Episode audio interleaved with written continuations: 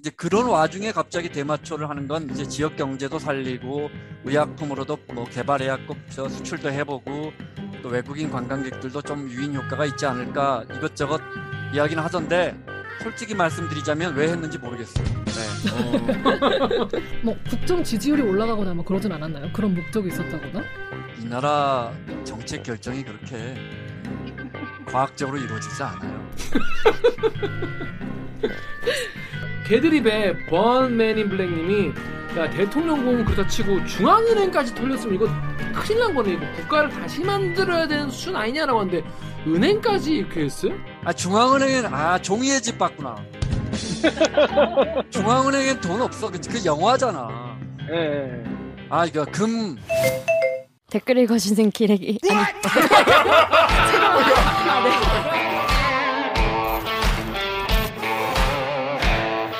아 댓글 읽어주는 기자들 찔렀네. 기레기 아닙니다. 지금 여러분은 본격 케이비에스 소통방송 댓글 읽어주는 기자들을 듣고 계십니다. Don't think, rooster. Just do it. 탑건 매버릭 보신 분 많이 계시죠? 이게 생각을 많이 하면 죽는다 이 말이요. 생각을 많이 하지 마시고 아 이거 대리기 구독할까 말까 좋아요 누를까 말까 생각하지 마시고 just do it. 좋아요야 구독과 좋아요 부탁드리겠습니다. 자 뉴스 기사만 보시면 이게 뭔 얘긴가 아 뭐 이런 일 있나 보다 하지만 자세히 듣고 오면 더 아는 만큼 보이면 아는 암안보 코너 되겠습니다. 자 요즘에 아니 지금 스리랑카 대통령궁에서 누워서 이렇게 티비 보는 사진, 수영장에서 수영하는 사진, 막 사람들이 대통령을 밀려가는 사진 이런 거 많이 보였을 거예요. 그래서 이게 뭐, 뭐 뭔가 갑자기 스리랑카 잘 생각을 안 하다가 이제 몰디브 막 이렇게 생각하다가 이제 어 갑자기 뭔 일이야 하시는 분 많이 계실 것 같은데 요 관련해서 우리 또 이 동남아시아 쪽 취재를 담당하고 계신 분이죠.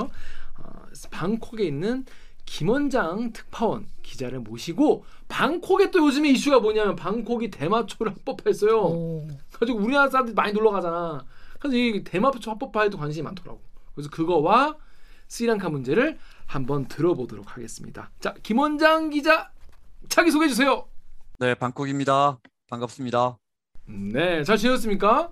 잘 있어요. 네. 근데 이 문제를 짚고 넘어가지 않을 수 없는 게 댓글도 많이 달렸어요. 김원장 기자 헤어스타일이 너무 많이 달라졌다. 어떠, 어떻게 된 거냐? 사유가 있습니까? 쇼컷? 아, 더워서. 그 나의 해방일지 보니까 큰언니가, 큰누나가 거기서 머리 가지고 막 한탄을 하더라고. 내 인생에 도움도 안 되는데 아침마다 이걸 감고 빚고 뭐. 거기서 깨달음을 얻어서 그날 잘라버렸어요. 아 역시 나의 해방일지가 그죠 그죠 미친 영향은 컸다는 거예요. 너무 좋아요. 네. 너무 좋아요. 아, 너무 잘라버렸는데. 네. 한국도 지금 서울도 날씨가 엄청 덥거든요. 지금 막 삼십오 도 막 이런데 지금 태국 방콕은 한 낮에 몇 도 정도예요? 태국은 삼, 사월이 덥고요. 이제 점점 시원해지니까 오. 태국의 근로자분들이 한국 가서 저기 농촌에서 또 많이 일하시거든요. 요즘 네. 한국 가서 고추 농사 하시면서 태국 근로자분들이 그런데요. 뭐 이렇게 더운 나라가 맞아요. 아니 진짜 요즘, 요즘 너무 더워.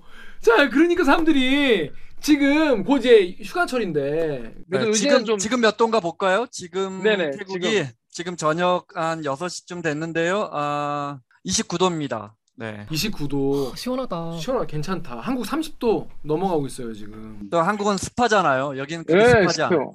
와 이제 태국으로 피서를 가는 이런 느낌 그렇습니다. 자 그런데 지금 태국 방콕에서 되게 어 이건 모지한 뉴스가 들려왔어요. 덕후의 익명님이 나 조만간 태국 여행 가려고 했는데 포기하려고 대마초 합법화되고 나서 이래저래 문제 터지는 거 보니까 몇 년간 못 가겠어 라고 했는데 또 케이비에스 유튜브에 십영님이 태국이 왕권 국가라서 우리나라보다 유교가 유교보다 법과 도덕이 더 센 나라인 줄 알았는데 대마초 합법화했다는 게 너무 놀랍네요. 지금 태국 관련해서는 대마초 합법화에 대한 그 관심이 굉장히 높아요. 지금 어떤 상황입니까? 왜 합법화된 거죠 갑자기?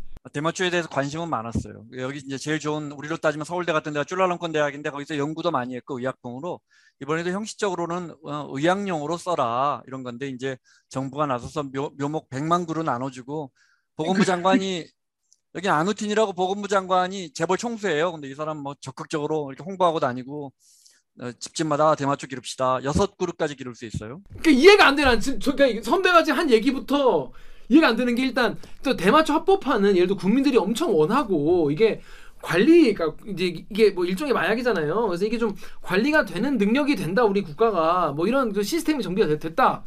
그런 사회에서 조금씩 조금씩 이렇게 조금씩 그러니까 의료용으로만 그리고 되게 한정적으로 그리고 좀 더 괜찮다 싶으면 조금 더 늘려가고 뭐 이런 식으로 제, 제 생각에 유럽이나 미국 어, 상당수 주가 또 캐나다도 이게 어, 대마초를 합법화했기 때문에 그런 부분에서 이제 큰 우려는 없다고 보는 것 같은데 이제 대마초를 우려하는 우리 같은 나라나 일부, 미국의 다른 주들 허용하지 않는 곳에서 이제 대마초 다음 대마초가 중독성은 약하더라도 그 다음 더 강한 마약으로 가는 이제 브릿지가 된다는 것 때문에 이제 허용을 하지 않는데 이 나라가 아, 잠깐 그 김 기자 이야기했지만. 이 나라가 지금 낮에 여섯 시까지는 술도 못, 한 시부터인가? 슈퍼에서 술도 못 사요. 그러니까. 이 나라는 카지노도, 네. 태국에 카지노 없어요. 어. 아, 외국인 카지노도 없어요. 어, 여기 전자담배도 불법이에요. 와. 전자담배도. 바꿔 말하면, 이 나라 사람들이 좀 아싸하게 노는, 잘 노는 게 있어요. 어. 생각을 통제하지. 아, 그러니까 프로 좀 너무 세게 놀아서 너무 세게 노는 진짜 이 흥을 아는 민족이라. 오오오오. 아, 이게 가난한 사람들은 가난한데도 집에서 항상 노래 부르고 술 마시고 놀고요. 여기 알코올 중독도 굉장히 심각한 문제예요. 부자들은 오. 또 항상 배 띄워놓고 뭐 유람선 띄워놓고 엄청 놀아요. 노는데 진심이구나. 아, 그럼요. 노는데 진심이에요. 오. 네, 오. 사실 우리 민족이 지나치게 안 놀죠. 네. 아, 더 놀아야 돼. 네. 네, 그 이제 그런 와중에 갑자기 대마초를 하는 건 이제 지역 경제도 살리고 의약품으로도 뭐 개발의약급 저 수출도 해보고 또 외국인 관광객들도 좀 유인 효과가 있지 않을까 이것저것 이야기는 하던데 솔직히 말씀드리자면 왜 했는지 모르겠어요. 네. 어. 아니 그러니까 이게 예를 들어서 국민들이 그렇게 원하면 그래 그러면 뭐 뭐 찬반 막 토론도 하고 뭔가 숙의도 거치고 그래가지고 조금씩 한정적으로 이렇게 해낼 것 같은데. 정부가 묘목을 막 줄 정도냐고 이게 그럴 일이냐 말이야. 나 권장하는 거잖아요, 되게. 유월 구일 날 합법화했는데 오월 오월 달까지 대마초 사범 잡아갔거든요. 다 물론 이제 풀어줬어요, 다. 얼마 전에 이제 대마초로 잡힌 사람들 다 실형받고 있는 사람들 석방했는데, 그러니까 정책이라는 게 이게 연속성이라는 게 중요한데 그런 부분 참 아쉽습니다. 네. 그 전에는 막혀, 그 전에 아예 안 팔다가 합법화 되니까 쫙 파는 거예요? 그 전에 뭐. 우리 눈에는 안 띄었죠. 보통 사람들 눈에. 지금은 정말 뭐 대학생들도 뭐 돈벌이 좀 피는 사람보다 파는 사람이 더 많은 것 같아. 와, 그 정도로. 선배는 이제 빨아 보였어요? 이런 경우 이제 내가 만약에 방송에서 아 저는 이제 취재 때문에 몇 번 해봤죠. 이렇게 하면 이제 우리, 바로 우리 세관, 세관이나 경찰 당국에서 하겠지만 우리 그 어, 클랩 클랩 우리 클랩 만들잖아요. 디지털 팀에서. 네, 거기서 네, 네, 네, 네. 관세청인가 그 공무원 전화 인터뷰를 했더라고요. 근데 그분 말씀이 네. 참 어, 좋은 것 같아요. 그러니까 아무리 우연히 자기도 모르게 이렇게 뭐 식사하다가 대마초 들어간 분을 우리가 어떻게 알 거며 한국에 입, 다시 입국하는 관광객을 그분 소변 검사를 어떻게 찾아내서 할 거며 그 정도는 어, 처벌 대상은 아니지만 좀 유의해라. 근데 오히려 조심해야 할 게 어, 그저 어, 저 지난주에 여기 그 어디 호주 대학생이 발리 섬에 가다가 여기서 네. 산 대마초 갖고 들어가다가 이점팔 그램인가 이십팔 그램인가 갖고 들어갔는데 인도네시아는 무슬림이잖아요. 아, 마약 다르구나. 마약 엄청 세요. 십오 년형까지 가능하대요, 징역. 외국인도? 외국인도? 아이고 그 그 다 저 속지주의인데. 네. 어, 얄 얄짤없구나. 그 그 그분은 어, 어, 어 그분은 어떻게 됐어요?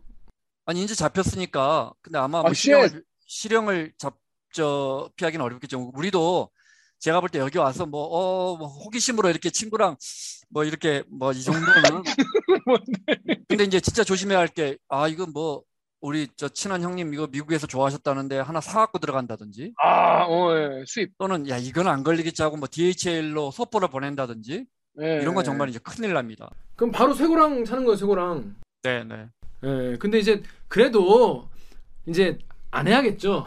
안 해야겠고 근데 그, 그 뭐지? 세계는 지금인가? 지구촌 뭐, 뭔가 그 선배 그 한 거 보니까 식당에 이게 이 뭐 붙이는 게 좀 아직 좀 허술한 곳도 많다고. 그래서 그러니까 모르고 먹게 될 수도 있다는데 지금 어떤 상황이에요? 이제 그런 데도 있고, 근데 이제 여기서도 문제가 되니까. 그러니까 음, 음, 그런 음. 그런 식당이 드무니까 그 식당이 논란이 됐고 또 케이비에스까지 아. 가서 취재한 거겠죠. 대마초가 이번에 보니까 세 가지 기능이 있더만. 네. 그러니까 아, 사람 흥분시키는 기능도 네. 있고, 마음을 오히려 잠을 잘 오게 하고 차분하게 해주는 음, 그런 대마초. 차분하게 주는 거.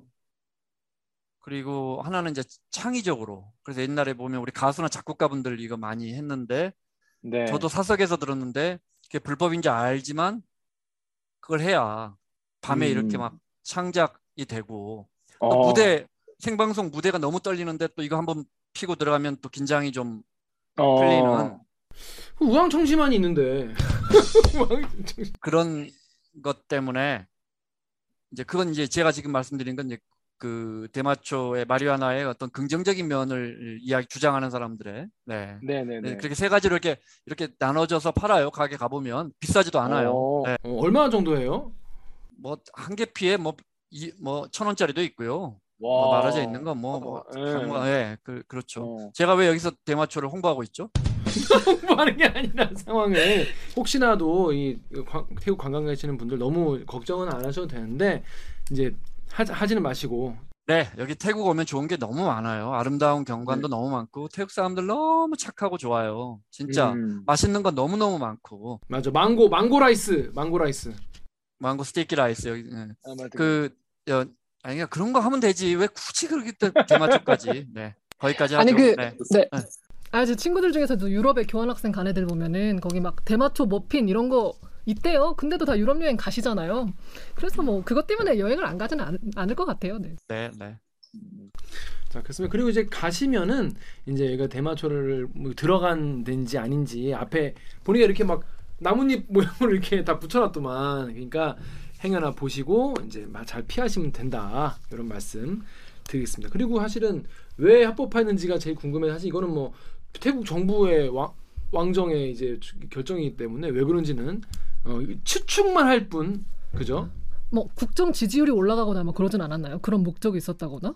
이 나라 정책 결정이 그렇게 예, 과학적으로 이루어지지 않아요.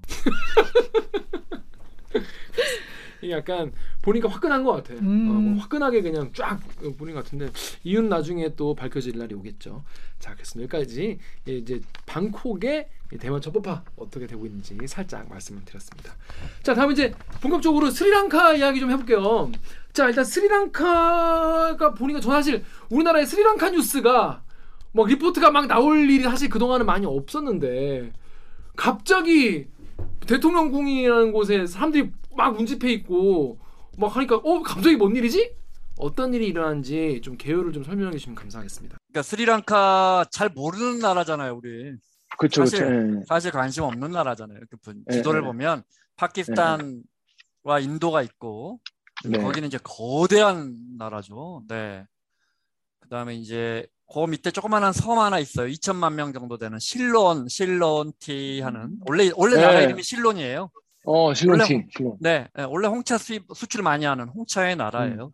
음. 음. 그 나라가 필리핀, 일본 다음으로 오십 년대 사십오 년에 이제 영국 식민지에서 벗어나고 그때는 그런 대로 좀 살만한 나라였대요. 아시아는 워낙 가난했으니까. 그리고 일본, 필리핀, 뭐 스리랑카 정도였대요. 근데 이제 음. 외환 보유고 없어서 디폴트 선언했어요. 우리 달러 없어서 빚 못 갚겠습니다라는 게 이제 디폴트잖아요. 채무 불이행. 아이엠에프 가고 막. 그렇죠. 네. 채무 불이행하고 그게 이제 사월 달에 잠정적으로 했다가 오월 십팔일 날 아유, 뭐 돈 못 갚겠습니다. 이렇게 이제 그 디폴트라는 게 정부가 손드는 게 있고 민간 부분 채권에 대한 손드는 게 있어요. 정부 채권은 어.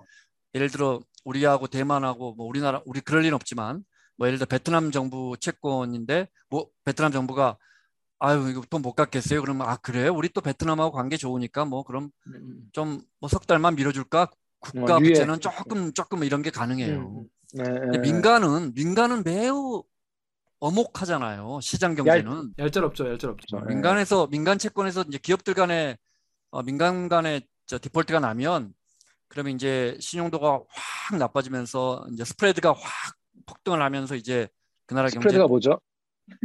이제 금리 차예요. 예, 원래 발행될 만한 이자율에 위험 이자율을 붙인 그 차이를 말하는 거예요. 네, 어. 네, 금리 스프레드가 확 이제 확장이 되면서 이제 그 나라의 위기가 경제 위기가 찾아오는데 그 오월 십팔일 날 선언을 했는데 문제는 이제 달러가 없으니까 달러가 없어. 예, 네, 나라에 달러 없으면 어떻게 될까? 뭘 사와야 되는데. 근데 달러가 원래 있었는데 왜 보유고가 줄어든 거예요? 스리랑카는 하던 뭐 관광사업 이런 게 잘 안 됐나? 자, 스리랑카 같은 경우에는 뭐 팔 게 뭐 있어요? 이제 물론 실론티 팔아가지고 홍차 팔아가지고 그 전에 계피도 좀 팔고 농산물 좀 팔고 아, 농산물. 대부분 관광 수입인데 네, 이천십구 년에 이슬람 테러로 한 이백 명 이상이 죽었어요. 이천십구 년에 몇 년 전에 우리 뉴스에서도 아. 크게 다뤘었는데 네, 그러면서 네. 관광객이 확 줄었고 그럼 이제 달러가 들어올 일이 없잖아요. 그렇죠. 그리고 이천이십 년에 좀 잊혀질만 하니까 코로나 맞아버렸어요. 아 이게 진짜 스리랑카 자영업자분들한테는 진짜 관광 자영업자분들한테는 정말 나라가 휘청일 정도의 충격이었구나 코로나가. 제가 석 달 전에 스리랑카 들어갔을 때는 어떤 상황이었냐면 이제 외환 보유고는 거의 바닥났고 민간도 정부도 달러가 없고 근데 이제 나라가 돌아가려면 기본적으로 전기는 있어야 될 거 아니에요. 전기가 없을 정도임? 그게 말이 돼요? 아니 그러니까 예를 들어서 달러가 없다고 해도 그럼 이제 석유가 있어 기름이 네. 있어야 되잖아. 기름이. 아 화력 발전으로 이제 떼가지고 하려니까 기름을 수입할 돈이 없는 거지. 그러니까 아. 이제 기름 수입을 제한하니까 또 핸드폰 사올 돈도 없죠. 운동화 사올 돈도 없죠. 근데 유가도 어, 오르고 자동 자동차 사 그렇지 가격은 올라와 있는데 자동차 사올 돈도 없지. 그러면 시장 가격은 폭등하겠죠. 물가는 네, 그쵸, 폭등하고 그쵸. 이제 루피아 가격은 폭락하고. 루피아 가치는 폭락하고 그러니까 달러 대 루피아의 환율은 폭등하는 거죠. 그러면서 음. 이제 어, 제한적으로 어, 그나마 주유가 되다가 이제 한 한 달 전부터는 총리가 나서서 아, 우리 이제 정말 기름 수입할 달러가 한 푼도 없어요라고 고백을 하더군요. 와. 사실 우리가 제, 저는 사실 제 생에 뭐 제일 크게 겪었던 이제 외부 경제 충격이 아이엠에프 외환 보유고 문제였는데 그때 기름값이 이제 한 두 배 정도 올라가지고 음. 그때 이제 되게 힘들었다는 얘기만 그러니까 저는 그때 고딩 고딩 고딩 중딩 중고딩이었거든요. 근데 그때 그때만 해도 되게 나라가 힘들다 힘들다 그랬는데 지금 스리랑카 정도 아니었거든. 이, 예를 들면 전기가 끊기고 그런 나라가 그런 위기에 빠지진 않았거든요. 전기가 제한적으로 들어오는데 저 있을 때도 호텔에서 계속 저 발전기를 돌리는 소리가 나더라고. 제 방 밑에서 아, 왠지 큰 방을 줬더라고. 그래서 네. 아, 이게 가격도 되게 저렴한 호텔에 있었는데 그래서 왜 이렇게 네. 예쁘고 좋은 방을 줬지 했는데 알고 보니까 그 밑에 발전 제너레이터 갖다 놓은 거야. 전기 끊기니까. 아, 어떡해. 한 세 시간 전기 들어오고 한 세 시간 이제 제너레이터 돌려서 에어컨을 돌려야 되니까 그럼 막 이 막 이 몇 시간 동안 어. 어. 그런데 이제 우리 자 이렇게 되면 제가 아까 왜 화폐 가치를 이야기했냐면 그 나라 화폐 가치가 떨어져요.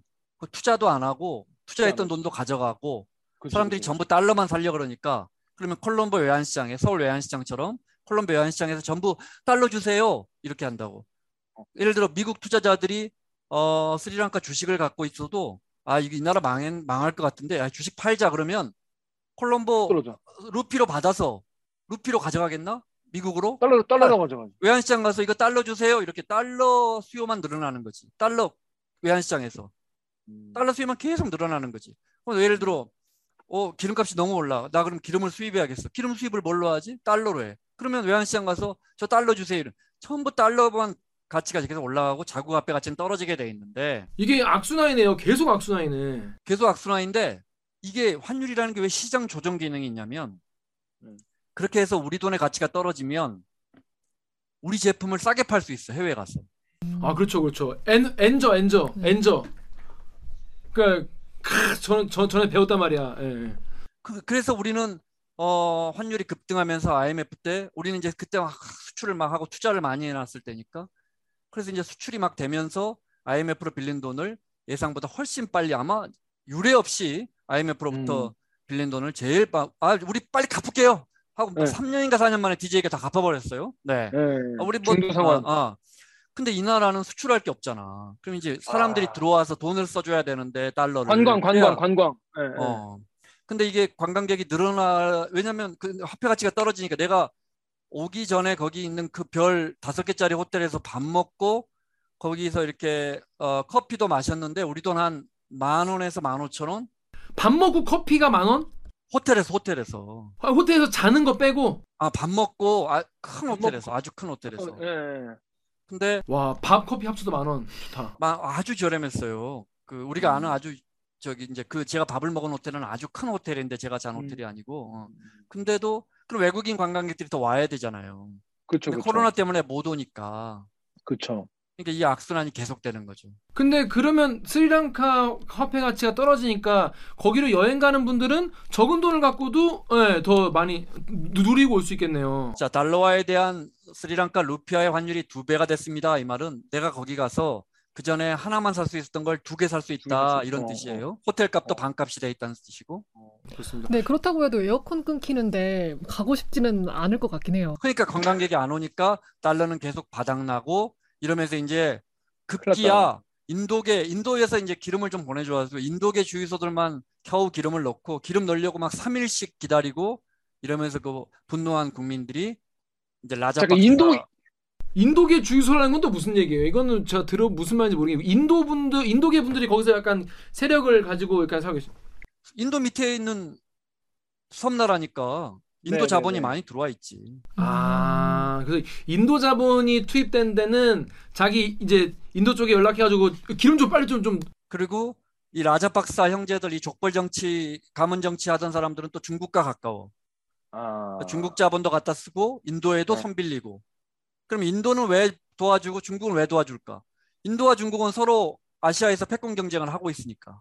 네. 자, 그런데 우리가 얘기를 들은 것 같으면 아까 뭐 테러 때문에 뭐 관광객이 줄고 아 코로나 때문에 관광이 줄어가지고 나라가 이렇게 됐다라고만 하면 국민들이 저렇게 막 몰려가가지고 시위하거나 꼭 그러지만은 않겠죠. 뭐 다른 이유가 있을 것 같은데 클리앙 댓글 이만한 작가가 좀 읽어주십시오. 클리앙의 세노님이 가장 큰 책임은 어디까지나 스리랑카 집권 세력의 부패에 있습니다. 대통령과 총리가 형제고 가문의 친인척과 관련 세력들이 스리랑카 경제를 다 털어먹어 왔다고 요약해도 크게 틀리지 않습니다. 그러니까 아까 말한 대로 그러니까 뭐 천재지변 아닙니까? 코로나는 사실 천재지변 때문에 나라가 좀 힘들어지고 이러면 국민들이 그래 나도 허리띠 졸라 매고 막 금 모으고 막 이래가지고 이제 막 같이 뭐 그럴 것 같은데 분위기가 전혀 그렇지 않단 말이죠. 라자팍 라자팍사 가문 형제에 대한 분노가 지금 대통령궁으로 지금 돌진한 민중들의 마음에 서려 있는 것 같은데 이 가문행과 문제는 어떤 겁니까? 지금 말한 것처럼 제일 엉터리니까 그 라자팍사 형제들부터 설명을 하자면 네 형제 어, 사형제가 일단 전면에 나서 있는데 어 형제가 네. 어, 큰 형이 있고 둘째가 마인다 라자팍사예요. 마인다 라자팍사가 음. 군인 출신인데 아, 그 이천오 년에 집권해서 이천십칠 년인가 십이 년 집권해요. 또, 또 총선에서 다 된 거예요. 어, 그리고 이제 육 년 육 년 해가지고 이 년 두 번 집권하고 정치 잘못해서 쫓겨났는데 이천십구 년에 테러 터졌다 했잖아요. 이슬람 네. 무장 과격단체에 의해서. 그러면서 네. 국민들이 아 이거 싹 쓸어버려야 돼 과격단체들 하면서 강한 지도자를 원하니까 이 독재자가 또 찾아온 거예요. 오. 이번에는 동생이. 동생이. 아, 그게 이제 아, 아 고타바야. 그 동생이 이제 집권을 하는데 고타바야 라자팍사가 집권을 해요. 음. 그래서 이제 대통령을 하고 대통령이 총리 지명권이 있어요. 총리로 누굴 지명하냐? 형인 마인다를 또 지명해요. 대통령 십이 년 했던. 대통령 임기가 임기가 얼마예요 여기는? 육 년인가 그럴 거예요. 그러니까 두 번 벌써 했고, 네.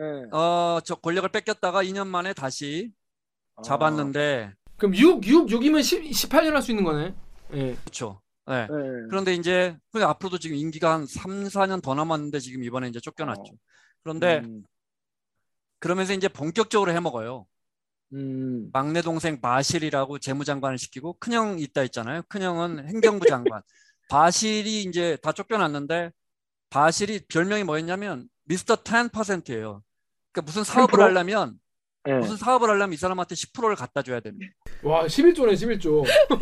하나님이네. 웬만한 나라가 어. 우리나라도 그렇고 부가세가 십 퍼센트잖아. 부가세를 나라에 네. 안 내고 물론 따로 내겠지만 뭘, 개인한테는 개인한테. 그래서 와. 마인다 아까 그 대통령 네? 두 번 하고 총리하던 마인다 재산이 네. 가디언지에 따르면 이십억 달러래. 이십억 원이 아닙니다, 여러분. 다 이십억 달러면 곱하기 한 천쯤 하면 되잖아요. 이, 이 조 한 이조 오천억 정도. 이 가난한 나라에서 외환부 유고가 마지막에 한 일조 원인가 남았었는데 외환부 유고가 아... 일조인데 개인 재산 이조라고요? 그러니까 이 나라가 갚지 못한 채권이 육십, 아, 육백억 달러인가 한 칠, 칠십조 정도 돼요. 네. 아, 오백억 달러, 육십조 정도 돼요. 이 네. 나라가 갖고 있는 나라 부채 전체가 그 부채가 갑자기 돌아오는 거 아니잖아요. 조금씩 돌아온단 말이에요. 네. 근데 그걸 못 갚아. 그러니까 육백조니까 와. 이 나라 전체 부채가 우리나라 국방 예산이 일 년에 한 육백조 돼요. 네. 그러니까 그걸 그걸 못 갚는 거야. 이 형제들이 얼마나 삼 년 동안 정치를 잘했으면 심지어 와. 일 년 재정의 십오 퍼센트가 이 형제들 기업에서 집행된다는 거 아니에요?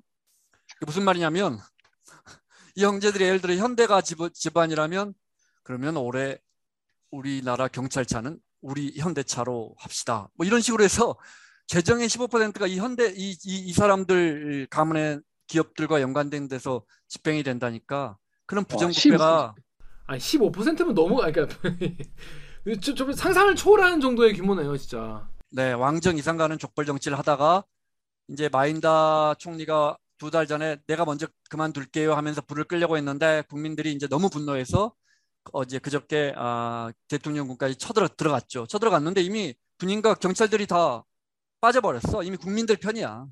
음. 그러니까 그냥 무혈 입성해서 음. 막 국민들이 막 수영 수영하고. 제가 뉴스에서 못 보여드렸지만 그 대통령 침실 열어가지고 막 속옷 흔들고 막 음. 포도주 마시고 이미 값비싼 건 다 갖고 도망갔겠지. 그래서 두바이로 아, 아, 두바이로 도망가려고 했는데 현 대통령이 어젠가 해군한테 잡혀가지고 잡혔어요? 잡혔어. 이게 어떻게 될지 몰라. 지금 은신하고 있는 건지 감금된 건지 잘못하면 죽을 수도 있어요. 응. 아 그러니까 이게. 그럼 아 이게 그러니까 아노미 상태인 거잖아요 지금. 아나 에너키 상태인가? 그러니까 무정부 나라는 상태... 어 무서워. 내전을 이십칠 년이나 겪었어요. 이십칠 년 동안 싸웠는데 그걸 대통령 하면서 완전히 척결해버린 사람이 마인다야. 마인다 음. 라자박사가. 그러면서 이천구 년에 하면서 이제 더 인기를 얻어서 이천십오 년까지 음. 집권을 하게 된 거지. 그러니까 거, 거기까지 문제 없었겠네요 법적으로. 예. 그렇지. 그런데 내가 이야기 왜 하냐면 그 사이에 한 오만 명 가까이 죽고 어. 테러며 아주 잔인했고 타밀 반군 정말 잔인했고 뭐 전쟁이 다 잔인하지. 전쟁이 네. 평온한 전쟁이 어딨어. 네. 그, 그걸 버텼기 때문에 네. 국민들이 분노하면 태국은 안 그래. 태국은 열, 그러니까 영국으로부터 해방되고 열아홉 번 쿠데타가 났는데 네. 아, 이 나라는 사람을 안 죽여. 아 태국은? 어, 이 나라 쿠데타 쿠데타 목숨 걸고 하는 거잖아. 그 죽이는 거잖아요 쿠데타는 원래. 어, 아, 실패하면 죽거나 그쵸, 자기가 그쵸, 성공하면 그쵸. 기존 수, 저기 수반을 죽여야 되는데. 그렇죠 그렇죠. 어, 여기 기존 수반 누구지 저 지금 두바이에서 잘 살고 있어. 어, 저 딸이 어허. 다음 대통령 나온다고. 여기 정말 태국 사람들은 정말 착해 기본적으로. 정말 착해. 아 근데 이제 또 딴 이야기인데 아, 유튜브 방송은 딴 이야기로 새야 재밌지. 아 딴 얘기가 재밌죠. 예. 이게 이제 워낙 강한 불교 국가예요. 네네네. 우리가 예를 들어 미국이 크리스찬 국가잖아요. 대통령이 네네네. 이렇게 성서에 손 얹고 네, 손 올리고 네, 마지막에 선서잖아. 아 마지막 선서에 Please God help me 이런다고요. 그러니 나를 도와주세요 이렇게. 그렇게 선서하는 크리스찬 국가예요. 여기는 저 있는 여기 국영 방송사도 다 이렇게 사당이 조그맣게 있어. 아 사당 아침에, 기도하는 아침에 이렇게 부처님한테 기도하고 와.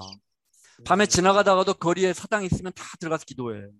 어. 근데 이제 아 그 방구 거리가 막 향 향 그 냄새가 막 어, 어. 어, 근데 아주 독실하고 네. 내가 잘 살아야 내세에 좋은 삶이 온다는 음, 음. 걸 갖고 있고.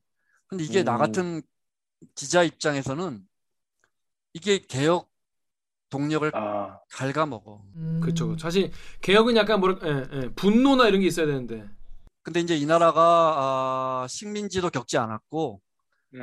그 우리처럼 막 일제 시대 때 또 한국전을 거치면서 이런 참혹한 걸 많이 안 겪어서 음. 그런 이제 과거에 칠백 년 전부터 미얀마한테 엄청 얻어 터졌는데 그런 거 빼고는 네. 네. 미얀마가 여기 인도 차이나 반도에서는 제일 큰 나라예요 원래. 지금은 가난하지만. 음. 그런데 다시 스리랑카로 돌아가서 네. 지난 수십 년 동안 내전을 했는데 이 내전이 모든 내전이 그렇지만 민족 다르고 종교 다르다고. 네. 서로 죽고 죽이고 너 죽고 나 살자이기 때문에 그런 걸 경험한 국민들이 지금 화가 나서 정권을 엎어뜨렸기 때문에 지금 저 숨어 있는 어, 라자팍스 대통령이 어, 고타바야지 고타바야 라자팍스 대통령이 어떻게 될지 몰라. 지켜봐야 돼요. 네. 그러니까 지금 그러니까 그 시, 형제들이 지금 다 잡힌 거예요? 잡혔 잡혔다고 할 수는 없고 다 도망갔지. 아 도망갔는데 해군한테 잡, 잡혔다는 건 누구예요? 아니야 잡혔다기보다 은신해 있어. 근데 그게 지금 아, 은신... 그 해군이 해군이 돌봐주던 해군이 돌아서면 잡히는 거야. 아, 맞네, 맞네, 맞네, 맞네. 무섭습니다 역시. 자 그런데 그 지금 그런 상황인데 요 보면은 스리랑카가 개드립에 번맨 인 블랙님이 야 대통령궁은 그렇다 치고 중앙은행까지 털렸으면 이거 큰일 난 거네. 이거 국가를 다시 만들어야 되는 순 아니냐라고 하는데 은행까지 이렇게 했어요? 아 중앙은행은 아 종이의 집 봤구나. 중앙은행엔 돈 없어. 그, 그 영화잖아. 예. 아 이거 금 한국 한국은행이 금 갖고 있는 게 한 백 톤 정도 돼요. 그거 어디냐면 영란은행에 있어. 영국 중앙은행에. 어... 우리 한국은행 아무리 털어봤자 아무것도 안 나와. 어, 그... 아, 현금 찍어내지 않냐고. 현금은 조폐공사에서 찍어내지. 음, 음 그렇구나. 터, 여러분 털려면 조폐공사를 터셔야 된다고. 그렇지. 네, 중앙은행 하는 가봤자 별거 없다고. 그렇습니다. 근데 이 나라 이 나라가 조폐공사가 있을까? 돈 만드는 기술이 얼마나 어려운데 없을 걸? 내가 말했잖아. 어... 아 스리랑카 화폐가 없어요? 화폐 있지만 아, 이 나라 동전도 우리나라 풍산 풍산에서 만들어. 태국 동전도. 아 그래요? 호주 지폐도 우리나라 지폐 조폐공사에서 만들어. 어... 근데 이게 복제하면 안 되니까 되게 복잡한 기술이 필요할 아, 것 같긴 하네요. 엄청난 기술이지. 예. 아니 스리랑카 가본 적이 안아가지고 제가 뭐 어떤 수인지 잘 모르는데 어떤 나라가 뭘 네. 만들 수 있다는 건 네. 아니 우리처럼 자동차, 휴대폰, 뭐 고가의 전자제품 보통 우리 요즘 이제 정부가 말을 안 해서 그렇지 무기 엄청나게 수출하고 있는데 네. 이런 걸 떠나서 작은 라디오라도 하나 수출한다는 게 그걸 만들 수 있는 기술력이라는 게 어, 선진국 말고 네. 진짜 가난했던 나라가 오십 년, 칠십 년 만에 그걸 만들 수 있다는 건 정말 낙타가 우리가 통과해온 길은 정말 낙타가 바늘구멍 들어가는 어, 그런, 그런 제, 거야. 다들 그걸 시도하지. 어. 다들 그걸 하려고 하지. 왜 못 만들까? 예를 들어 아르헨티나, 이태리보다 네. 훨씬 잘 살았던 나라인데 그럼 전자제품에 관세를 엄청 붙여. 그럼 외국 제품들이 못 들어오지. 그럼 이제 티비 시장을 만들어 놓고 라디오 시장을 만들어 놓고 세탁기 시장을 만들어 놓고 엄청 개발해. 정부가 보조금을 네. 왕창 줘.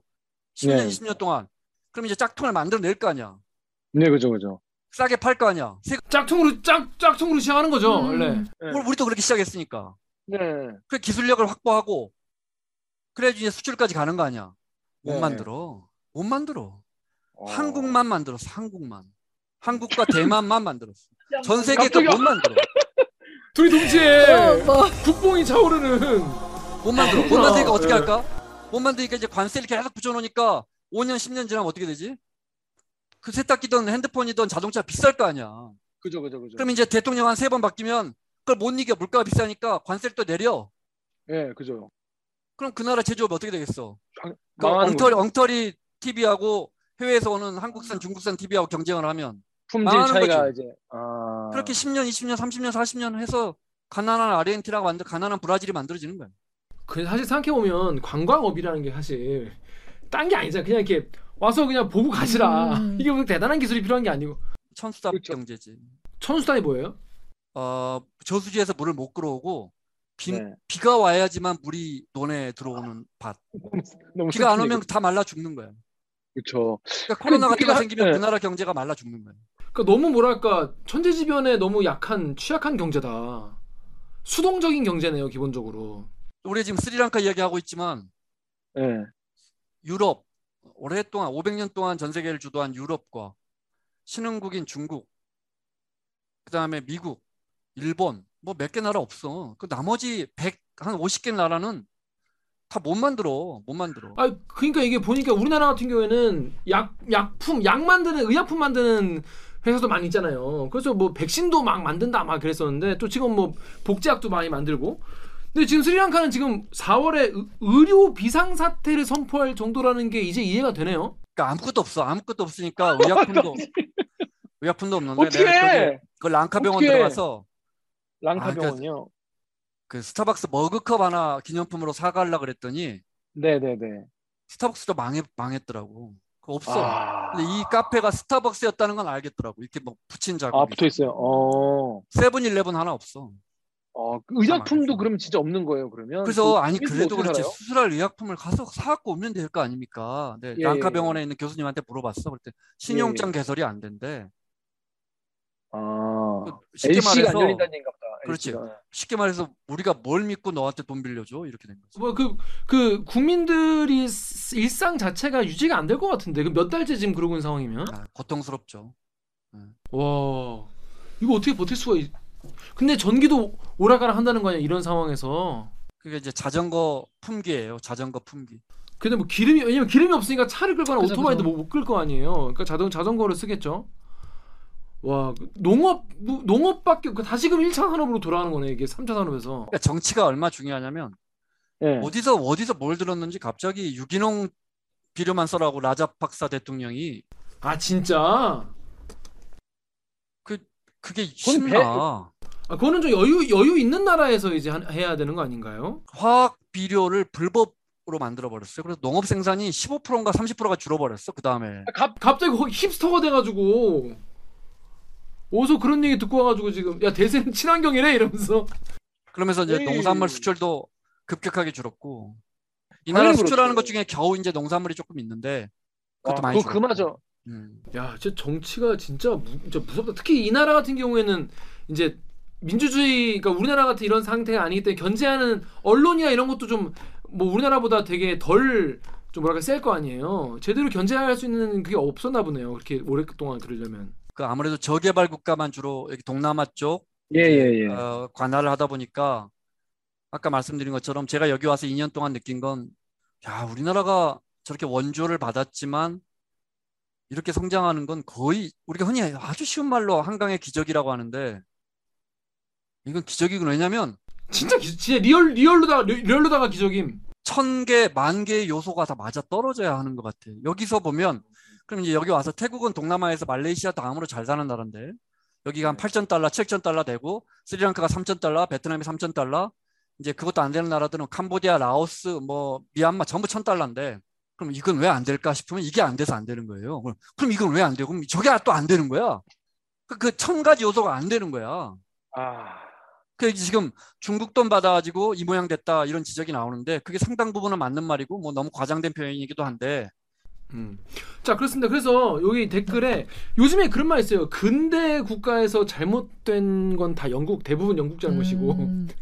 현대 국가에서 뭐가 잘못된 건 대부분 중국 때문이다 이런 이제 농담이 있을 정도인데 개드립 댓글 우리 이만한 작가님 좀 읽으십시오. 네, 개드립에 앙하고님이 가난한 나라부터 이번 우크라이나 전쟁, 물가급 등 피해 커질 거라더니 근데 이거 중국 일 대 일로로 생긴 부채 피해도 한몫한 거 아님? 또 대댓글로 메카다나카님이 나무위키 보니까 그건 오 퍼센트에서 십 퍼센트라더라. 그냥 쟤들이 못한 것 같음. 네, 그러니까 이제 중국의 일 대 일로 정책의 일환으로 돈을 이렇게 쓴 게 문제가 아니겠느냐라는 직조도 있고 아니야, 쟤네가 원래 좀 잘 못한 거야 이런 얘기도 있는데 일단 중국의 일 대 일로 정책과 어떤 관계가 있습니까, 스리랑카? 그 이제 저희 오늘 그 대들기를 들으시고 어, 세계 지도를 한번 어, 찾아보시면 중국 아, 중국의 지도를 보시면 쉽게 이해가 되실 거예요. 일단 저희 이야기를 들어보시고. 네. 중국은 이제 오른쪽, 우리나라하고 일본 쪽으로 이렇게 바다로 열려 있죠. 태평양 그렇죠. 쪽으로. 네, 왼쪽으로는 어, 내륙들이 연결돼 있죠. 어, 인도가 있고 중국이 있고 크게는 가운데가 그래서 인도 차이나 반도예요. 저 제가 있는 베트남, 라오스, 태국, 미얀마가 있는 인도 그 중에 미얀마가 제일 크다고 했죠. 그 가운데 인도 네. 차이나 반도가 있는데 엄청나게 큰 땅덩어리인데 인도하고 중국이 워낙 커서 작아 보이죠. 네. 어. 어. 근데 중국은 이제 서진하고 있어요. 일 대 일로 옛날 실크로드를 따라서 하나는 네. 육상으로 하나는 바다로 바다로 네. 바다로 가려면 뭐가 필요하죠? 배, 항구가, 항구. 항구가 필요하죠. 네, 항구가 네. 필요하죠. 지금은 중국은 에너지의 칠, 팔십 퍼센트를 수입에 의존하는데 주로 중, 어, 중동에서 가져와요. 네. 네. 그래서 그걸 거기. 이제 저 필리핀으로 해서 이렇게 엄청나게 돌아서 이렇게 상하이 이쪽 항으로 가죠. 네. 그 필리핀, 싱가포르, 말레이시아를 돌아가야 돼요. 필리핀, 그렇겠네요. 싱가포르, 말레이시아는 미국과 가까운 나라들이지. 그렇죠. 그러니까 내륙을 연결해서 어. 바로 벵골만, 미얀마 앞이 네. 벵골만이고 그 큰 바다를 인도양이라 그러죠. 그 네. 앞까지 연결하면 그 앞에 음. 해상을 연결하면 바로 호르무즈 해협, 어, 이란, 이라크로 연결돼. 바로 가져올 네. 수 있어요. 네. 그걸 세 개, 네 개로 길을 뚫어요. 철도도 음. 뚫고 송유관도 뚫고 항구도. 그러면서 음. 어, 파키스탄, 인도, 음. 스리랑카, 오늘 스리랑카 이야기하고 있죠. 파키스탄 네. 굉장히 큰 나라예요. 파키스탄 네. 가서 과다르항 같은 거 이제 개발해요. 십수년 음. 전부터. 어. 어, 그것도 빚을 못 갚아서 사십년 동안 중국 손에 넘어갔어요. 어. 여기 스리랑카도 함바토타라고 있는데 아까 라자박사 가문이 중국과 가까웠다 그랬죠? 거기서 네. 돈 가져와서 함바토타 항을 개발했어요. 음. 그것도 빚을 못 갚아서 어, 이천십칠년인가 구십구년 동안 중국한테 운영권이 넘어가요. 음. 미얀마로 가면 또 오른쪽으로 가면 이제 미얀마가 있죠. 미얀마에 네. 짜옥, 짜옥프라는 곳이 있어요. 우린 네. 잘 모르는 곳인데 여기 무려 팔십억 달러, 십조 원이나 투자하고 있어요. 중국이 어마어마하게 투자해서 거기서부터 이미 쿤밍 중국까지는 송유관이 놔져 있어. 어. 거기서 벵골만에서 나오는 기름과 가스관을 직접 자기 나라로 가져가고 있어. 오늘 또 네. 그 가스관 누가 지었게? 포스코가 지었어. 포스코. 갑자기 갑자기 포스코. 대주주도 포스코 인터내셔널이야. 그러니까 어... 니네 우리 가스관 통해서 가져가지 돈 내라. 우리 경제가 음. 이래. 음. 중국도 어마어마하지만 우리 경제도 잘 안, 안, 밥 진짜 클래스가 달라. 어, 정말. 음. 그런데 진짜. 어, 자 짜오푸항, 과다르항, 그다음에 어, 스리랑카가 뺏겨버린 함바토타항을 이렇게 지도에서 보고 나면. 네. 묶고 나면 그걸 이제 인도양의 진주 목걸이, 뭐 중국의 진주 목걸이 이러는데 목걸이처럼 생겼어. 네. 중국이 서쪽의 항구들을 다 갖게 돼 버린 거야. 네. 음. 심지어 네. 철길을 연결해. 철길도. 송유관만 연결하는 거야. 그래서 지금 벌써 그게 비엔티엔, 라오스 수도까지 왔어. 네. 이게 이제 이천이십팔년이면 원래는 이천이십사년이었는데 태국까지 태국 끝까지 가. 태국 네. 밑은 말레이시아야. 말레이시아 네. 끝까지 가. 그럼 네. 거의 싱가포르가 있어. 예. 그 돈을 중국이 니네 돈 없잖아. 네. 우리가 한 칠십 퍼센트 대줄게. 니네 천천히 갚어. 거기 해주면 그 철길 나고 도로 생기면 또 거기서 벌어서 갚어. 음. 근데 이제 어, 라오스 같은 나라는 그렇게 해서 지분도 뺏기고 많이 뺏겼지. 그러니까 제가 지금 얘기를 듣다 이해 안 되는 게 중국 사실 자기들 좋자고 짓는 거 아니겠습니까? 근데 그걸 왜 빌려준다고 표현하는 거죠? 아니 남의 나라 땅에 항구 짓고 철도 짓는데 아 예, 예. 인프라를 만들어주는 거니까 서로 좋자고 하는 거지. 서로 좋자고 하는 거니까 조금 싸게는 해주는 거 정도겠네요. 그런데 이제 이걸 깨달은 게 이제 일대일로가 된 게 벌써 이십년 다 돼가는데 한 십년 전에 인도네시아 마하티르 총리 같은 사람들 깨달은 거야. 어 이것 봐라. 지금 이제 김 기자가 지적한. 돈 빌려준다더니 우리는 별로 이자 내고 나면 좋을 게 없겠는데? 이게 철도 놔준다니까 좋아했는데? 이렇게 되는 거지. 그러니까 이제 마하티르가, 보면, 예, 안 그렇지, 마하티르 같은 이제 엄청난 지도자들이 우리는 안 할게 이렇게 발로 차버려. 아, 오. 그러니까 아, 그냥 거긴 돈도 좀 있잖아. 네, 그죠, 그죠. 근데 이제 태국 같은 나라도 그때 어? 야, 감사합니다. 그러면 땡큐, 땡큐. 알았어, 우리가 짓긴 지을 텐데 좀 생각 좀 해보자. 말레이시아까지 음. 연결되는 건 이제 비엔티안까지는 왔어. 철길이. 쿤밍에서. 어. 아, 야, 그 생각해 보니까 연결은 해 줄게. 근데 우리 돈으로 할게. 태국은 돈 좀 있거든. 어, 태국까지도. 근데 이제 다시 스리랑카로 돌아오면 자, 이 형제들이 라자팍사 형제들이 왜 굳이 함반도탕을 개발해서 그 괜히 빚만 지고 그러니까요.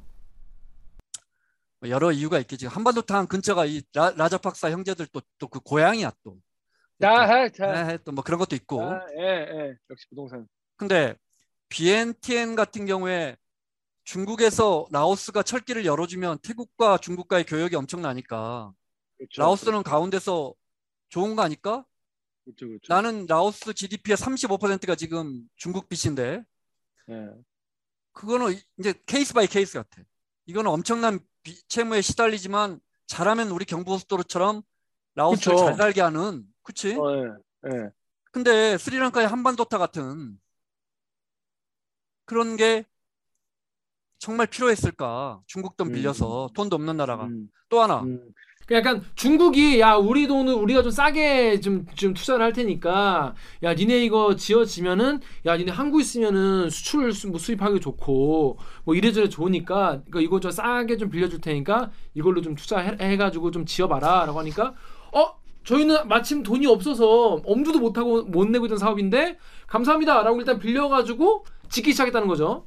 근데 생각해보니까 어? 필요한가 이게? 또 물어볼게. 그... 임 작가님 그러면 중국 돈 받았은 나라가 몇 나라나 될 것 같아요? 이런 식으로? 어려운 질문만 임 작가님한테. 네. 어 아마 그럼 이란까지 가는 그 중간 국가들은 다 받았을 테니까. 백육십 개 나라. 저 지금 한 삼십 개 정도 생각하고 있었어요. 그러니까 뭐 쉽게 말해 전 세계에 아까 말했잖아. 한 이삼십 개 나라 빼고는 다 힘들어. 나머지 나라는 다, 다 빌려간 거지. 그렇게 해서 한 천조 원 전... 정도를 빌려줬는데 아, 전 세계 나라가 한 삼백 몇 개 있지 않습니까 원래? 이백 몇 개 아닌가 하여튼. 그러니까 거, 거의 절반은 절, 나 절반이 중국 돈 받아가지고 투자받고 인프라 개발 자금이라는 게 기본적으로 무이자로 빌려주거나 아니면 어 그냥 공, 나중... 공으로 빌려주거나 어? 음. 아니면 에이디비나 월드뱅크 같은 데서는 일 퍼센트 남짓 빌려줘요. 이십 년, 아, 삼십 년 이렇게. 근데 중국 어... 친구들은 단기로 비싼 이자로 빌려줘요. 오 그래요? 대부업 중에 못 갚을 줄 알고 빌려주면 이게 이제 사채가 되는 거 아니에요? 오 그죠. 그죠. 알고 딱, 딱 잡으려고. 그러면 스리랑카에 돈 빌려줄 때 갚을 거라고 믿었을까? 음. 자 이게 두 번째, 세 번째 계약이 모호해. 어. 가난한 나라들은 또 대부분 독재자들과 계약을 할 거 아니야? 그렇겠죠. 근데 또 중국 정부가 안 해. 중국 수출입은행이 하거나 중국 공상은행이 하거나 중국의 민간기업이 어느 나라의 중앙은행이 하거나 상업은행이 하거나 특수목적법인이 하거나 그 나라 정부하고 안 해. 예. 그리고 또 비밀조항을 놔. 예. 야, 비밀조항은 왜 놓냐 그러면 또 중국은. 예. 아니 그 우간다 정부가 원해서 그런 건데 그거 뭐 스리랑카 정부가 원해서 그런 건데. 비밀, 비밀조약은 주로 어떤 내용이에요? 예를 들어 빚 못 갚으면 엔테베 공항 우리가 가져간다 뭐 이런 거죠. 아 그런 식으로. 어... 세상에 담보 없는 대출이 어디 있어? 그렇죠, 그렇죠, 그렇죠. 아 그렇게 불안한 대출이니까 또 국가가 신용이 없는데. 그렇죠. 근데 이제 문제는 거기에 도장 찍는 가난한 나라 사람들이 대부분 독재자들이란 말이야. 그렇죠. 그럼 이제 뭔 생각을 할까? 오조씩, 삼조씩 돈을 빌릴 때 빼먹을 생각을 하겠지. 그걸 그렇죠. 비밀 조항 안에 집어넣어. 음. 그래서 이 독재자들이 무너지고 정권이 바뀌고 나면 갑자기 항구를 뺏기고 공항을 뺏기고 철도를 뺏기고 갑자기 없는 부채가 튀어나와. 야 삼조 원 빌렸다는데 왜 우리 통장에는 오천억밖에 안 남니? 지금 이제 스리랑카 가면 그 대통령궁 앞에서 시위하는 청년들이 영어도 너무 잘해. 예. 어, 그 영어 잘하시더라고 보니까. 케이비에스 우리 로고 마이크 보면 다 찾아와. 영어로 막 어. 젊은 대학생들이 막 울분을 통해. 어. 어 울분을 어떤 어떤 학생들은 뭐 저 비티에스 노래도 부르지만 어 영어로 울분을 토하는데 핵심이 뭐냐 중국으로부터 네. 이만큼 돈을 빌려왔는데 그 돈이 다 어디 갔냐는 거예요. 다 어디 갔냐. 음 그러니까 복잡하지. 그런데 내가 이런 지적을 하면 아마 고타바야 형제들은 이렇게 말할 거예요. 그럼 어디서 빌려? 음. 그럼 한국은 어디서 빌렸어? 미국. 미국은 왜 빌려줬어? 미국은 이제 우리는 이제 정치적으로 이제 지금 적화될까봐. 적화될까봐 이제 중 이제 공산화를 막으려고 이제 계속 전 세계에서 국가를 만들어 간 거잖아요. 베트남 뺏기기 전인데 전 세계 절반의 국가가 공산화가 되는데. 그렇죠. 일본과 한반도까지 뺏기면 이건 뭐. 그렇죠. 그래서 남한에 돈을 많이. 어 미군까지 보내서 절반 땅을 지켰는데. 그 나라 사람들이 잘 살아야지. 그죠. 근데 이제 거기에 기독교주의도 난 들어있다고 봐. 음. 가, 니네 가난한데 잘 살아버렴. 네. 네. 어? 어, 이런 것도 나는 속해 있다고 생각해. 네. 선교사분들도 많이 왔잖아요. 그런 식의, 그리고 무상 원조가 많았지. 네, 그냥 주는 맞아요. 돈.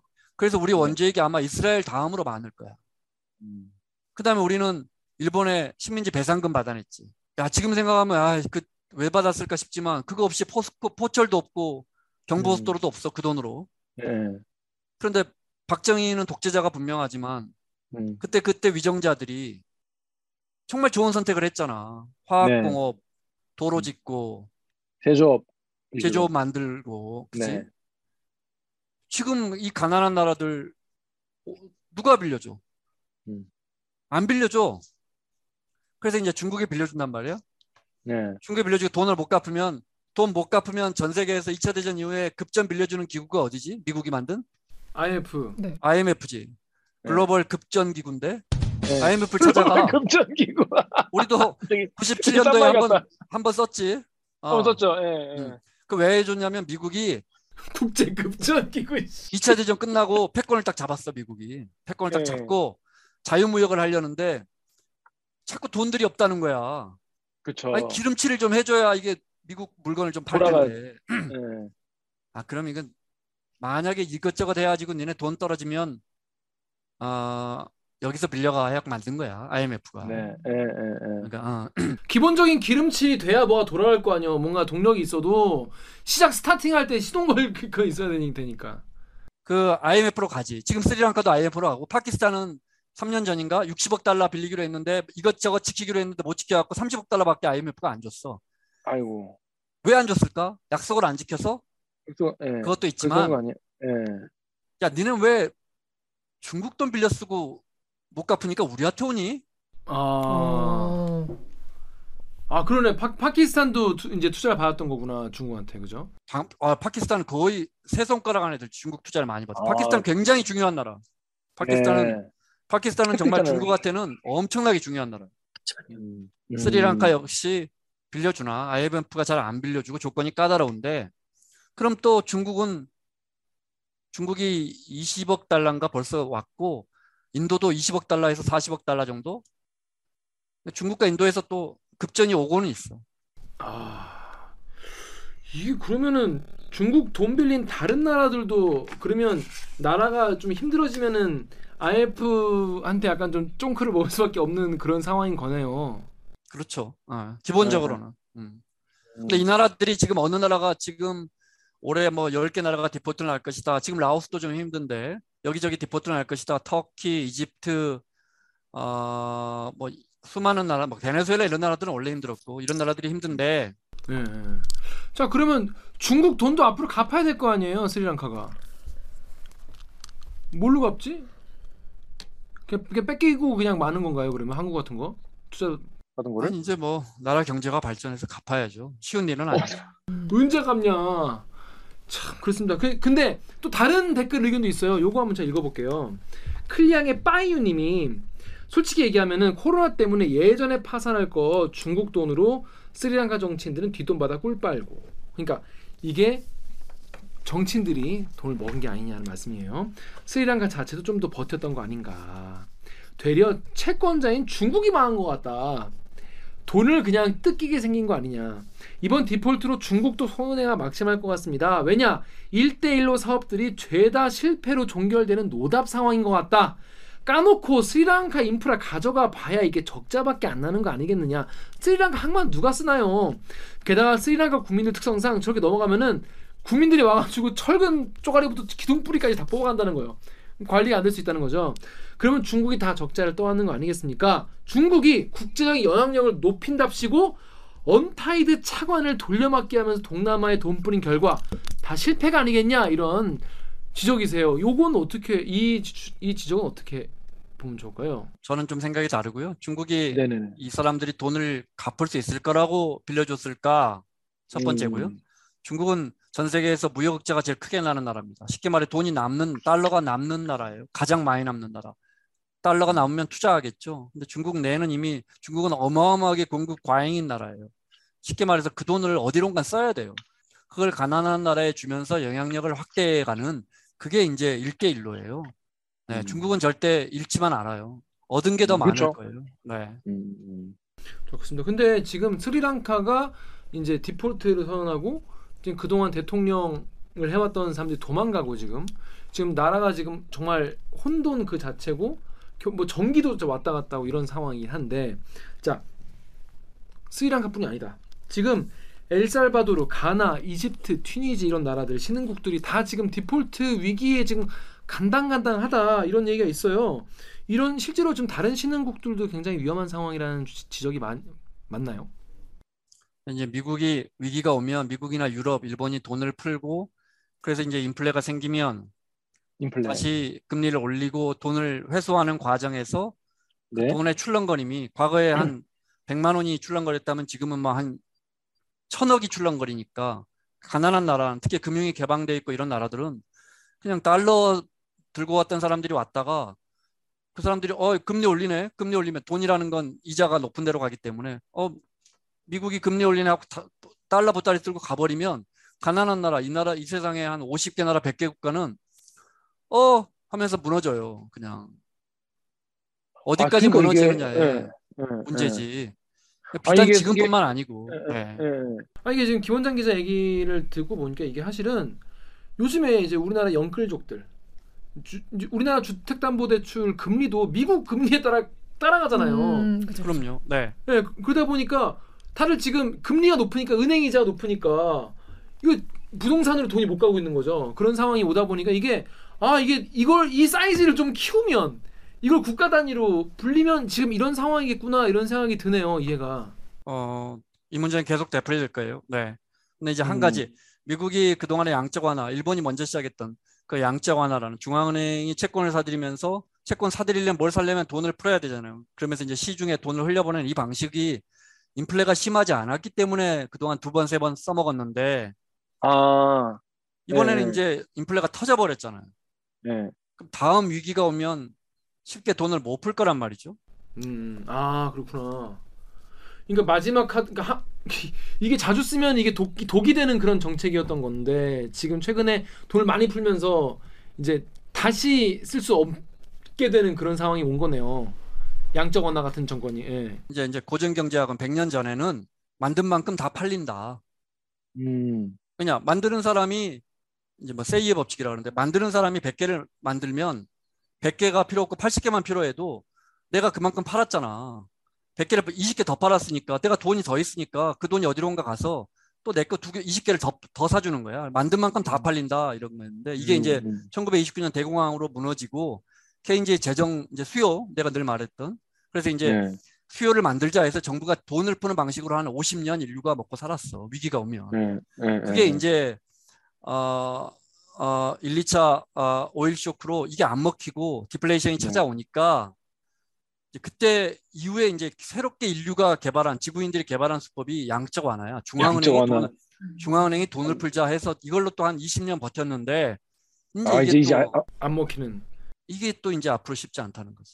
그렇습니다. 저희 네이버 댓글 이만원 작가 읽어보십시오. 네, 네이버 댓글에 러브님이 코로나 이후 버블이 심한데도 바이든이 막대한 돈을 풀고 세계가 따라하다 후진국이 더 힘들어졌다.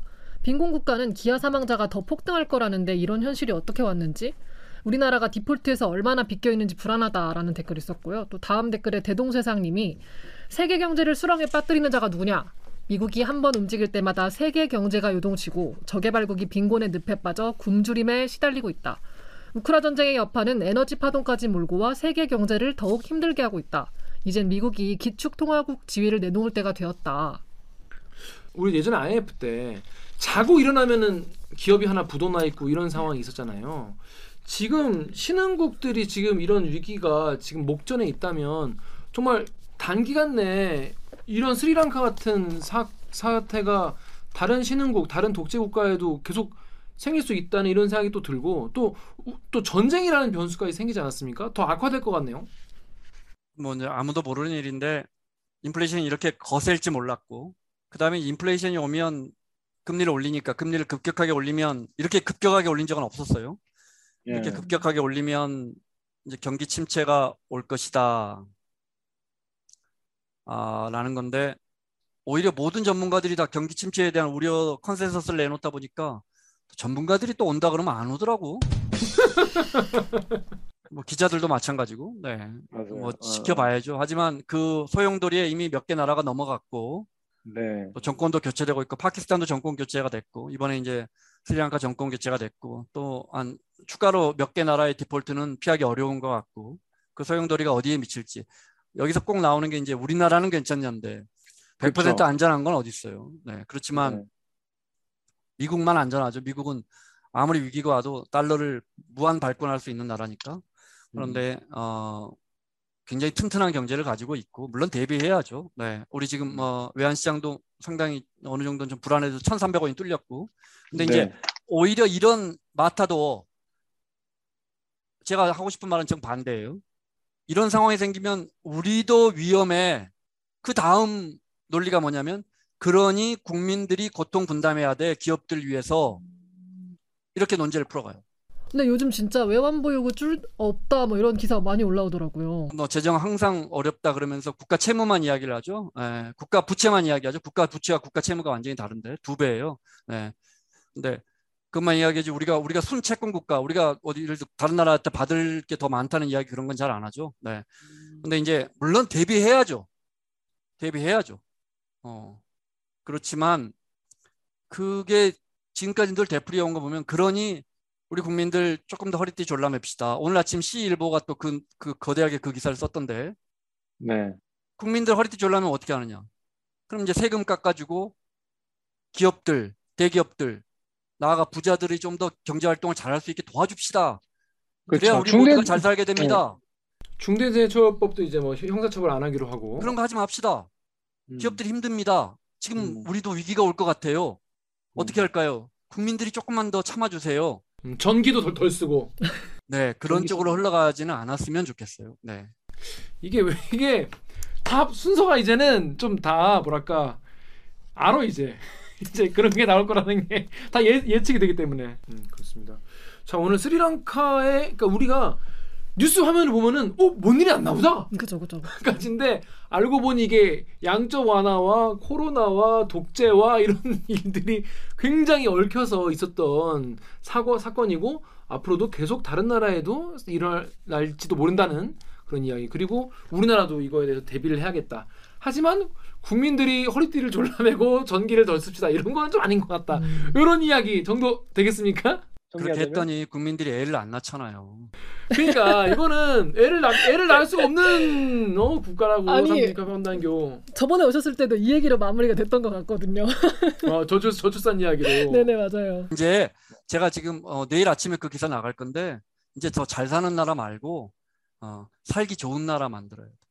맞습니다. 살기 좋은 나라. 우리 윤석열 정부가 윤석열 정부가 살기 좋은 나라로 잘 이끌어 주시기를 기대하겠습니다. 자, 자 김 원장 기자 그 스리랑카 뉴스 이 기사, 그리고 우리 태국 방콕의 이제 대만 초파파 이야기까지 오늘 오랜만에 모였습니다. 오늘 소감 어떠신지 한 말씀 부탁드리겠습니다. 오늘 늦은 시간까지. 어, 하여튼 뭐 저 섭외 안 되면 아무 때나 전화해. 알겠습니다. 감사합니다. 아, 이제 많은 분들이 김원장 기자 말씀드리면은 아 정말 좀 잘 이해가 된다, 설명 너무 잘하신다 말씀드리는데, 또 오늘 이야기도 사실 전 사실 스리랑카 관련된 뭐 기사나 뉴스 많이 봤는데 오늘 제일 아 내가 오늘 뭐 이것저것 이렇게 개인적으로 할 일이 많아가지고 좀 정리를 하고 왔어야 되는데 미안하고 아, 재미없는 아, 부분은 제가, 팍팍 잘라버려라. 재미없는 부분. 알겠습니다. 아, 알겠어요. 그럼 저희 구독자 여러분들께 작별 인사 부탁드리겠습니다. 자, 아, 지금까지 방콕이었습니다. 고맙습니다. 네. 고맙습니다. 선배 들어가세요. 자. 이만원 작가님 어떠셨어요? 네. 아 저는 사실 그 스리랑카 그 자료 화면이 뉴스에서 많이 보였잖아요. 네. 그래서 그냥 조난에 난리 났나 보다, 뭐 정치가 문제인가 보다 했는데 저는 사실 그 정도 마음 준비하고 왔는데 뭐 미국 인플레이션 중국까지 나와가지고 지금 약간 머리가 과, 뭔가 이게 날아갔어요. 그러니까. 그러니까 너무 똑같아서 웃겨서. 그죠 그죠. 딱 그래요. 이게 뭔가. 무슨 뭐 화폐 같이 나오고 그래가지고 아니 전화 난리 난다. 아 너무 구리다 우리 너무 너무 수준이. 아니 임 작가는 그래도 네. 나, 나보다 아이도 훨씬 어리고 그러니까 그렇지 나는 그러면 안 되잖아. 난 그래도 기자인데 한데 생각 수준이 비슷했어. 어 영광이에요. 아 나 부끄럽다. 여러분 여러 솔직히 얘기하십시오. 여러분도 그런 분 많이 계셨죠. 그러니까 어 스리랑카 뭐 난리 났나 보다. 음. 알고 보니 김원장 기자가 굉장히 디테일하고 깊이 설명했어요. 저는 오늘 굉장히 또 원장 선배랑 얘기를 하고 오면은 눈이 어. 약간 뜬 기분. 한층 똑똑해진 기분. 똑똑해진 기분. 그 다음날 다시 눈을 감고. 아. 아니 근데 진짜로 그런 생각 들어요. 아 정말 스리랑카 국민들은 진짜 이게 일상이 우리는 사실 우리가 누리는 일상이 되게 너무 감사하다는 생각이 들 정도로 정치가 얼마나 나라를 정말 작살낼 수 있는지 그리고 국민들이 얼마나 고통받는지를 다시 한번 깨닫게 됐어요, 진짜. 아, 근데 김원장 기자님이랑 이렇게 얘기할 때마다 진짜 우리가 하는 앵간한 소리가 다 배부른 소리구나. 그런 생각도 들었어요. 이런 생각 많이 들더라고요. 어, 맞아, 맞아. 아니 그 김원장 기자의 인터뷰를 보면은 이 시위하는 분들이 우리가 전기가 없어가지고 우리가 일상에 어려움을 겪었는데 대통령궁 안에 들어가니까 에어컨이 나오더라는 거예요. 그 인터뷰가 있어요. 어 나는 그걸 보고 어 진짜 개빡치겠다 이런 생각이 들긴 들었거든요. 야 근데 진짜 스리랑카도 스리랑카지만은 다른 신흥국들 국민분들도 얼마나 비슷하게 음. 고통을 겪으실까 생각이 하니까 되게 아 마음이 좀 아프고 진짜 한편 또 우리가 할 수 있는 일은 무엇일지 별로 없겠지만 걱정이 많이 드, 듭니다. 앞으로 여러분 저희가 이제 요즘에 뭐 경제 이슈도 경제 이슈지만 이게 사실 국제 뉴스이기도 하잖아요. 이런 거에 많이 나오기 때문에 이런 거 있으면은 이제 김원장 기자 자주 불러가지고 설명을 드리도록 하겠습니다. 자, 그러면 오늘 방송도 참여 방법 알려드리면서 마무리하겠습니다. 네, 댓글 읽어주는 기자들은 매주 수요일과 목요일 유튜브, 팟빵, 아이튠즈, 파티, 네이버 오디오 클립을 통해 업로드됩니다. 대리께서 보고 싶은 기사 혹은 다뤄보고 싶은 기사가 있으시다면은 인스타그램, 유튜브, 팟빵에서 올리면 저희가 반영을 하겠습니다. 아, 오늘 영상에도 구독과 좋아요 잊지 말고 꾹 눌러주세요. 케이비에스 뉴스 좋았어. 또 만나요. 꼭 안녕. 고생하셨습니다. 네, 고생하셨습니다. 어이, 수련회 재밌네. 어, 네, 재밌었어요.